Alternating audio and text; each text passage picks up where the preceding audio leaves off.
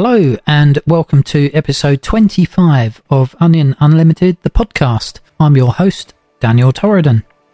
So, this week I've been struggling with depression. I do suffer from depression and anxiety. When I was a Jehovah's Witness, I was the victim of abuse, both within the organisation and also in my personal life. Abuse and trauma and as the years rolled by and I began to identify the organisation as a cult, I began to suffer cognitive dissonance, which also had a detrimental effect on my mental health.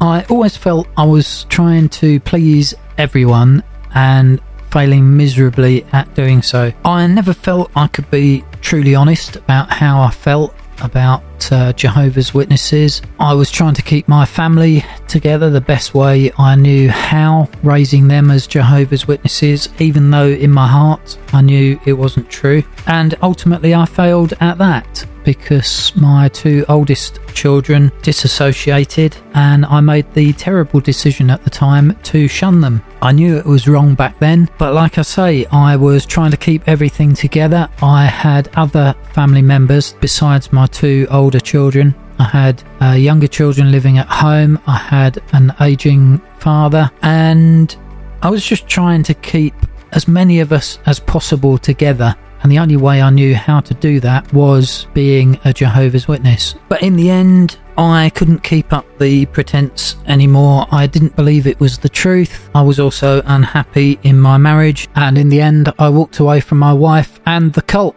In the process, I hurt a lot of people I loved and lost everyone. My children, both in and out of the religion, feel very upset with me for leaving my wife.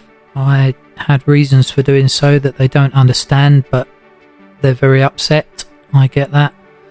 The two that I shunned, they are still very upset with me and want nothing to do with me. And the two that are living at home with my ex wife are surrounded by Jehovah's Witnesses. So obviously there's that influence there. I'm the one that left the organisation, my marriage, and I'm the vocal apostate now, so they want nothing to do with me either. I realised that I made decisions that hurt people I love. I didn't mean to.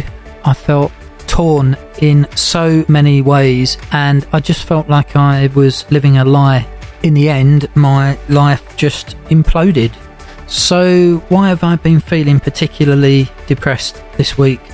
Well, one of my family members who I love very much but has nothing to do with me told me this week that I am fundamentally rotten to the core. That really hit me hard, and I went into somewhat of a spiral with my depression. I started questioning myself as to whether I'm a bad person for the decisions that I've made. I realise that some of the decisions I made have hurt people along the way, and that is the last thing that I wanted. I take responsibility for my actions.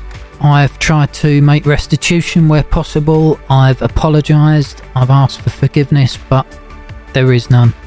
Without shifting the blame for the mistakes I've made over the years, I do wonder how many decisions I would have made differently if I hadn't been in a cult and if I could have just been honest with myself and those around me. My marriage may still have ended.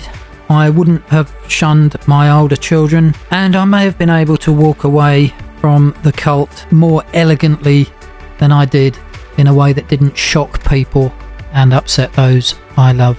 Such are my regrets and why I've been feeling depressed this week. That's my time up. I shall leave the platform. Thank you for listening again. Join me next time. Bye.